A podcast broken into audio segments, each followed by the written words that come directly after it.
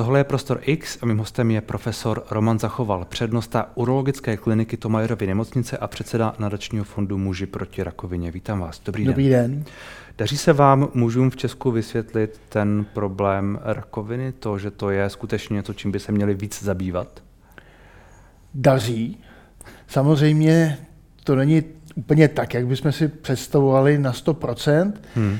ale daří za ty roky, kdy se tady ta osvěta opravdu dělá dost pečlivě, tak ten pokrok je obrovský. Proč vy jste do toho fondu vstoupil? My jsme ho založili před desíti založil lety. My jsme ano. ho založili před desíti lety a vlastně to byla taková náhoda, protože Movember jako hnutí, vlastně největší celosvětový hnutí za nějaký zdravotní problém mužů, tady funguje už mnohem déle, přes 20 let a e, oni hledali v Česku nějakého partnera, nějaký právní subjekt a e, přes mého kamaráda e, se vlastně dostali ke mně, protože ten cítil, že když to bude něco s urologií, hmm. tak to bude Eh, tak to bude vhodné. Takže vlastně na to konto, že jsme byli osloveni, tak mm-hmm. jsme založili nadační fond a začali spolupracovat s Movembrem. Hmm, hmm. Takže to nebylo tak, že by to bylo téma, které by vás dlouhodobě trápilo? Nebo ano? No, e, samozřejmě nás ta osvěta trápila, ale bez této pobídky by se to nestalo. Hmm, hmm. To téma už je, už je dnes tedy bráno, bráno vážně. Vy jste řekl, že se to hodně zlepšilo i díky tomu možná Movembru a díky těm všem akcím okolo. Takže třeba už i teď k vám uh, chodí pacienti, řekněme, v lepším stádiu, v lepším stavu. Vidíte to reálně? Ten pokrok je opravdu obrovský. Třeba posledních deset let. Eh, my v současné době máme data o tom, že na, vlastně na ty, co se týká rakoviny prostaty, tak eh, na tu preventivní prohlídku by měli chodit určitě všichni muži od 50 let. Minimálně do těch 70. No pak starší muži, pak už to je otázka. Samozřejmě ty, co jsou třeba ve výborné kondici, tak samozřejmě i ano. A těch mužů v této věkové skupině v České republice je milion, čili to je opravdu hmm. jako velká skupina. A my dnes už máme data z Ústavu pro zdravotnické informace a statistiku při ministerstvu, který funguje opravdu velmi dobře, že už polovina z těchto mužů na jakési preventivní vyšetření rakoviny prostaty chodí. Pravidelně. Takže, a to i pravidelně. Takže ten pokrok, co tady to opravdu před desíti rokama nebylo. Hmm. Před desíti lety to takto nebylo, takže ten pokrok je obrovský. Po, polovina. Tam ale u nich vidíme ten problém, že, do, že nebyly vlastně doposud nastaveny ty parametry, jak tyto může vyšetřovat nebo jak hodnotit ty výsledky vyšetření mm-hmm. A kdy si je zvát znovu, protože u někoho je to zbytečný po roce, u, ně, u někoho stačí po čtyřech letech a e, ta preventivní prohlídka, její takovou hlavní součástí je odběr krve.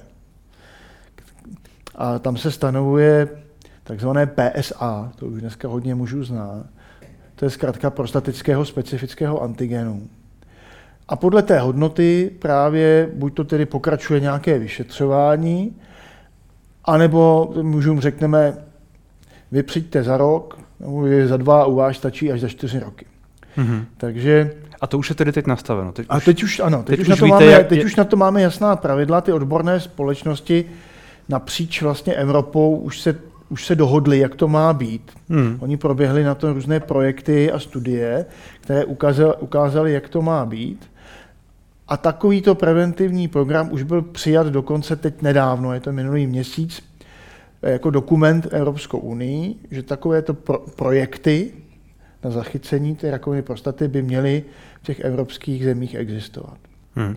Vy jste dřív mluvil o, o tom, že potřebujeme něco jako screening jako celo asi národní nebo něco ano. takového. To je, to je to právě je, ono. To je, to je ono. To je právě ono, že v současné době u nás vlastně probíhají takové tři hlavní, nebo dosud probíhaly tři hlavní takové systémové screeningové programy, které hmm. vlastně zaujímaly obrovskou část populace ženské nebo i mužské. A to byl vlastně Eh, rakovina prsu, rakovina děložního čípku a kolorektální karcinom, což je rakovina tlustého střeva a konečníku. A e, teď se ukázalo právě podle výsledků těch projektů, průzkumů, že to má smysl takovýto program, opravdu screeningový, čili plošný, státem organizovaný, velký, že má smysl e, dělat i v té mužské populaci nad 50 let. Hmm. To je dohoda v rámci Evropské unie, jsou na to dokumenty a teďka vlastně ty zástupci těch jednotlivých společností, většinou urologických v těch státech, se to snaží teďka vykomunikovat na úrovni těch státních orgánů, na ministerstva, pojišťoven, hmm. aby takový program byl spuštěn. Takže něco takového se teď dojednává? A... Takže takový screeningový program se teď dojednává. Má to opravdu velkou podporu z těch státních institucí, ministerstva zdravotnictví i pojišťoven, za čo děkujeme. A takže počítáme s tím, že bychom to mohli zhruba do toho roku spustit. Hmm, a půjde o to, že tedy všichni muži nad 50 let a to nějakých těch 70 nebo prostě nad 50 let hmm. budou muset jít nebo budou eh, pozváni na to vyšetření. Přesně tak, budou cíleně pozváni hmm. a má to smysl, pokud jsou, ten, ten screeningový program, pokud jsou zvány opakovaně. Hmm. Čili ne, neznamená to jít v 50 a pak už nikdy nejít, ale jít v 50 a pak dostat doporučení, přijďte za rok nebo za čtyři, anebo se pojďte nechat nějak dále vyšetřit. Hmm. Jak častý je ten, je ten výskyt té rakoviny? No, e, vlastně u mužů u nás je to nejčastější e, zóné onemocnění. Hmm. Ročně je nově diagnostikováno osu, přibližně 8 tisíc mužů s, s rakovinou prostaty. Naštěstí ve většině případů je to v časných stádiích, ale stále máme kolem 20% mužů, kteří přijdou pozdě. Hmm. Už opravdu můžeme tu nemoc léčit, ale už ji nemůžeme vyléčit. Když člověk přijde včas, tak je ta šance dobrá, ale pro těch 20% už ta šance je malá nebo žádná. Přesně tak. Jaké pak jsou uh, ty klasické léčebné metody? Klasickými metodami jsou jednak operativní léčba, odstranění té prostaty, anebo ozáření prostaty. Že tyto dvě metody připadají v úvahu. Každá z těch metod má svoje nějaká pozitiva a nějaká hmm. negativa. Hmm. A e, my se to snažíme těm pacientům vždycky vysvětlit, protože jsou to urologové, kteří vlastně zachytí tu rakovinu prostaty. Takže to je v našich ambulancích urologických, kde se o ty pacienty staráme, my jim vždycky vysvětlíme, jaké jsou ty možnosti léčby a jaké jsou možné tedy vlastně ta pozitiva, negativa a ten pacient eh, si vybere sám. Hmm. A pozitiva jsou? Eh, pozitiv, tak tam je rozdíl mezi právě tou operací a ozářením. Ano, předpokládám. Z hlediska vlastně vyléčení toho nádoru, z hlediska toho onkologického, je pravděpodobně lepší ta operace, zejména z toho důvodu, že určitý počet těch nádorů, to kolem 30% v průměru, eh, může recidivovat někdy v budoucnosti. A zatímco po té operaci se pak dá ještě oblast té pánve, kde je prostata ozářit, hmm. tak naopak to lze velmi těžko nebo za cenu opravdu velkých komplikací operačních. A zase výhoda a nevýhody té operace, nebo výhody záření, nevýhody operace jsou, eh, dejme tomu, neonkologické, funkční, protože ta operace může mít větší vliv na eh, pooperační inkontinenci, čili únik moče nebo, nebo poruchu erekce. Hmm.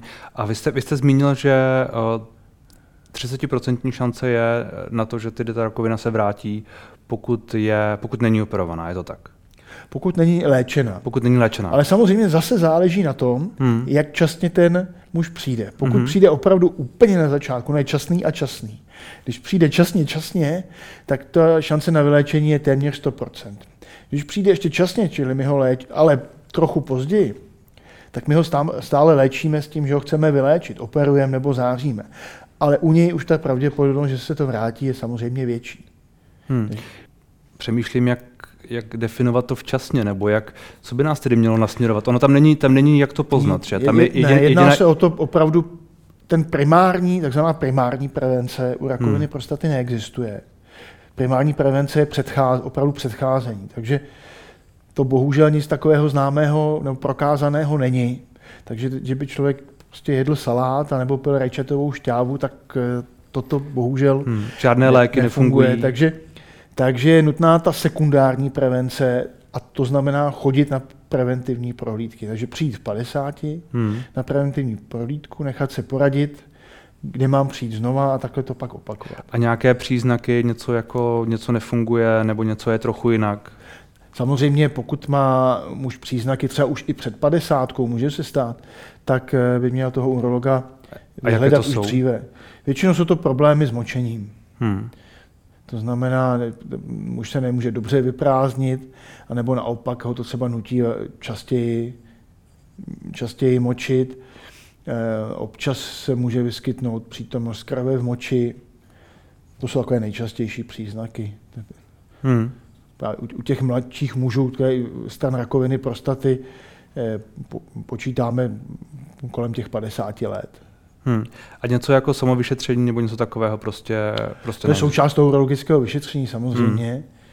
Hmm. E, to my jako urologové preventivně, to bych řekl, že je jedna z opravdu z výhod našeho zdravotnického systému, že to je takto zavedeno, protože ne všude ve světě urologové sami používají ultrazvuk. To je opravdu hmm. poměrně výjimečné u nás. A my jsme všichni jako urologové vlastně vyškolení, máme to ve vzdělávacím programu, že ten ultrazvuk umíme, děláme si sami.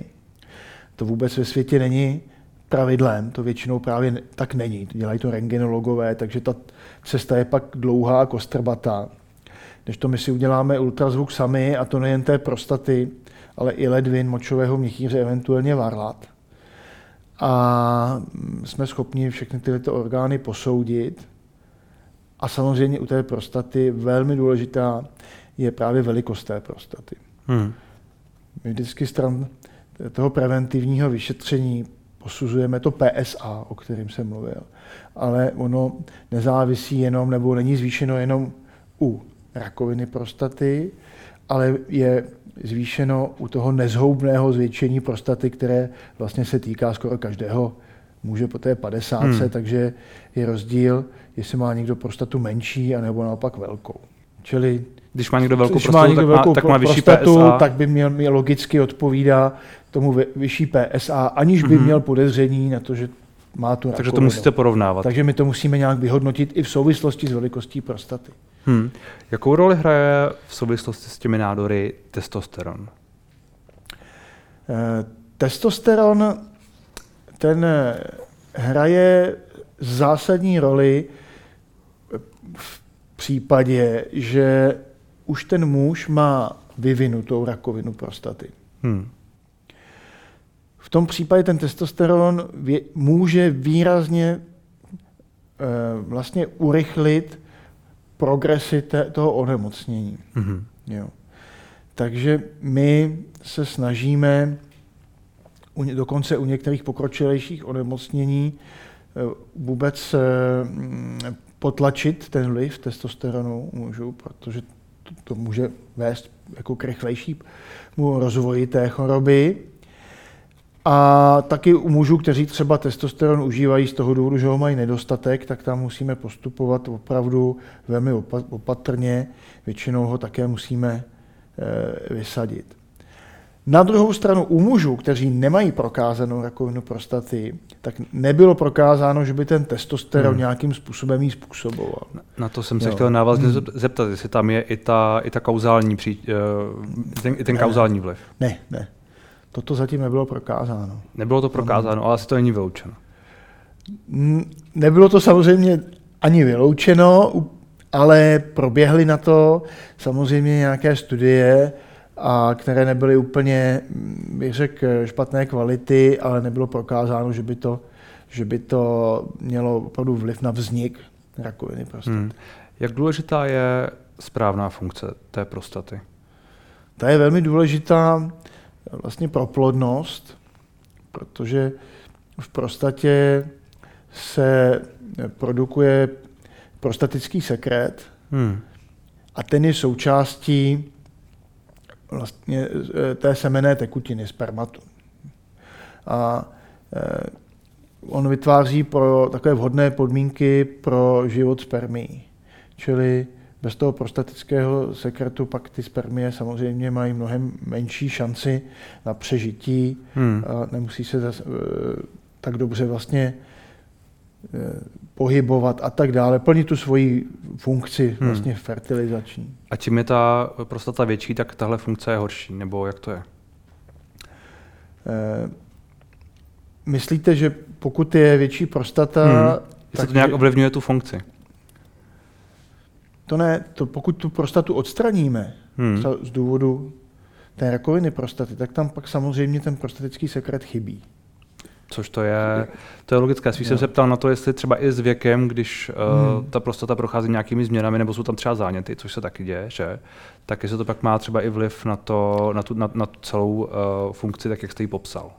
Jak už tomu rozumím, to zvětšení prostaty uh, nemá vliv na kvalitu a kvantitu, dejme tomu, toho prostatického sekretu, hmm. ale ty záněty na to mít uh, vliv mohou.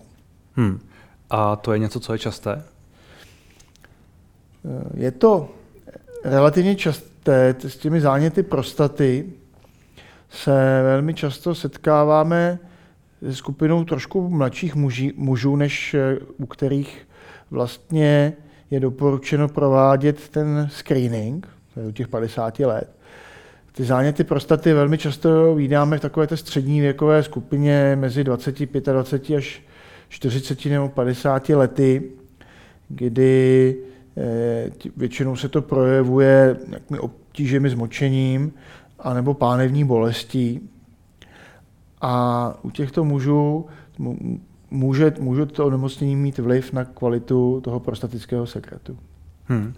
Já jsem uh, často zaznamenávám reklamy na takové ty zázračné léky na, na prostatu. Uh, co si o nich myslíte? No, tohle bych vyn, asi otázku bych vynechal, protože no, jako lékaři jsme, jsme naučení vlastně posuzovat, doporučovat také preparáty, které jsou, jejich účinek byl nějak vědecky prokázán. A toto jsou vlastně různé potravinové doplňky, hmm. kde většinou nějaké ty kvalitní studie neproběhly, takže já, já nechci říct, že tyhle preparáty prostě nemůžou fungovat nebo nemůžou u někoho fungovat, ale nemáme proto prostě žádné pádné důkazy. Um, takže o nich, si o nich nemyslíte nic dobrého, tak to asi jako schrnu. Já si o nich myslím svoje. Dobře. Když se vrátím zpátky k tomu, k té kampani, o které jsme mluvili na začátku, o, o, o Movembru, protože to je eh, ten nadační fond, který spravujete, má samozřejmě jako, jako jediný tu eh, partnerství s Movembrem. Na co se ta kampaň letos zaměřuje? Ta kampaň se zaměřuje na to, aby jsme eh, jednak udělali osvětu. To znamená, aby ty muži věděli něco o rakovině prostaty a jak je důležité tu preventivní prohlídku přijít. A součástí je také přímo už jako dostat ty muže té věkové skupině k lékařům, k nám urologům nebo eventuálně k praktickým lékařům. No totiž hovořili jsme o tom, že eh, bychom tady chtěli, a teď je velká snaha tady udělat tedy systematický screening rakoviny prostaty, ale eh, ten, ty výsledky on poskytne vlastně, pokud budou splněny jenom některé předpoklady. A to je, že musí být dlouhodobý. Hmm.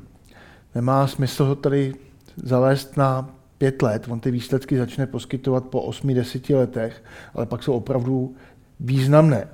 A to nejen z toho zdravotního hlediska populace, ale i ekonomicky. To pak třeba ještě můžu vysvětlit. A druhá věc, čili kromě to, aby běžel dlouhodobě, je, aby k tomu screeningu přišla většina mužů. Protože když přijde jenom malá část, tak to opravdu samozřejmě pro tu malou část je to dobré, ale pro ten stát jsou to ohromné ekonomické náklady, které prostě nejsou tak zužitkovány, jak mají být. Hmm. Jo. Takže to jsou dva základní předpoklady. Dlouhodobost a dostatečný nábor těch pacientů, nebo to nejsou ani pacienti mužů vlastně, do toho screeningu. A k tomu vlastně slouží všechny ty osvětové akce, které jsou a jedním z nich je Movember. Hmm. A ty, ten finanční aspekt, který Ten finanční jste aspekt zmínil. je takový, že mm, dneska už jsou na to samozřejmě zdravotnicko-ekonomické studie, ale pokud my eh, hovoříme o tom, že v České republice je nově diagnostikovaných ročně 8 tisíc mužů s rakovinou prostaty a 20% pozdě, takže 80% eh, dejme tomu relativně včas. Takže to je něco 6,5, kolem 6,5 tisíce mužů, který tedy nějakým způsobem většinou léčíme, buď to operací nebo zářením, kde řeknu, že ta léčba stojí v řádu nějakých 100 tisíc. Hmm. Samotná, samotná ta operace, mm, včetně hospitalizace, je, dejme tomu, za cenu 100-150 tisíc ozáření, jestli se nepletu, kolem 300 tisíc. Samozřejmě k tomu jsou ještě nějaké ambulantní kontroly, ale pohybujeme se v těchto řádech. Když to, když my to o onemocnění zachytneme pozdě, tak se používá hormonální léčba, která dnes ty muže opravdu eh, Eh, potlačí to onemocnění a ty muži žijí mnoho let, běžně pět let a i mnohem díl s tím onemocněním. A ta léčba může přijít opravdu třeba na milion korun ročně, takže opravdu to je minimálně o jeden řád, ne hmm. o dva, eh, někde jinde ta léčba. Prostě se to vyplatí, říkáte. Ano. Tak ať se vám to podaří i letos. Děkuji moc za rozhovor. Díky moc za pozvání.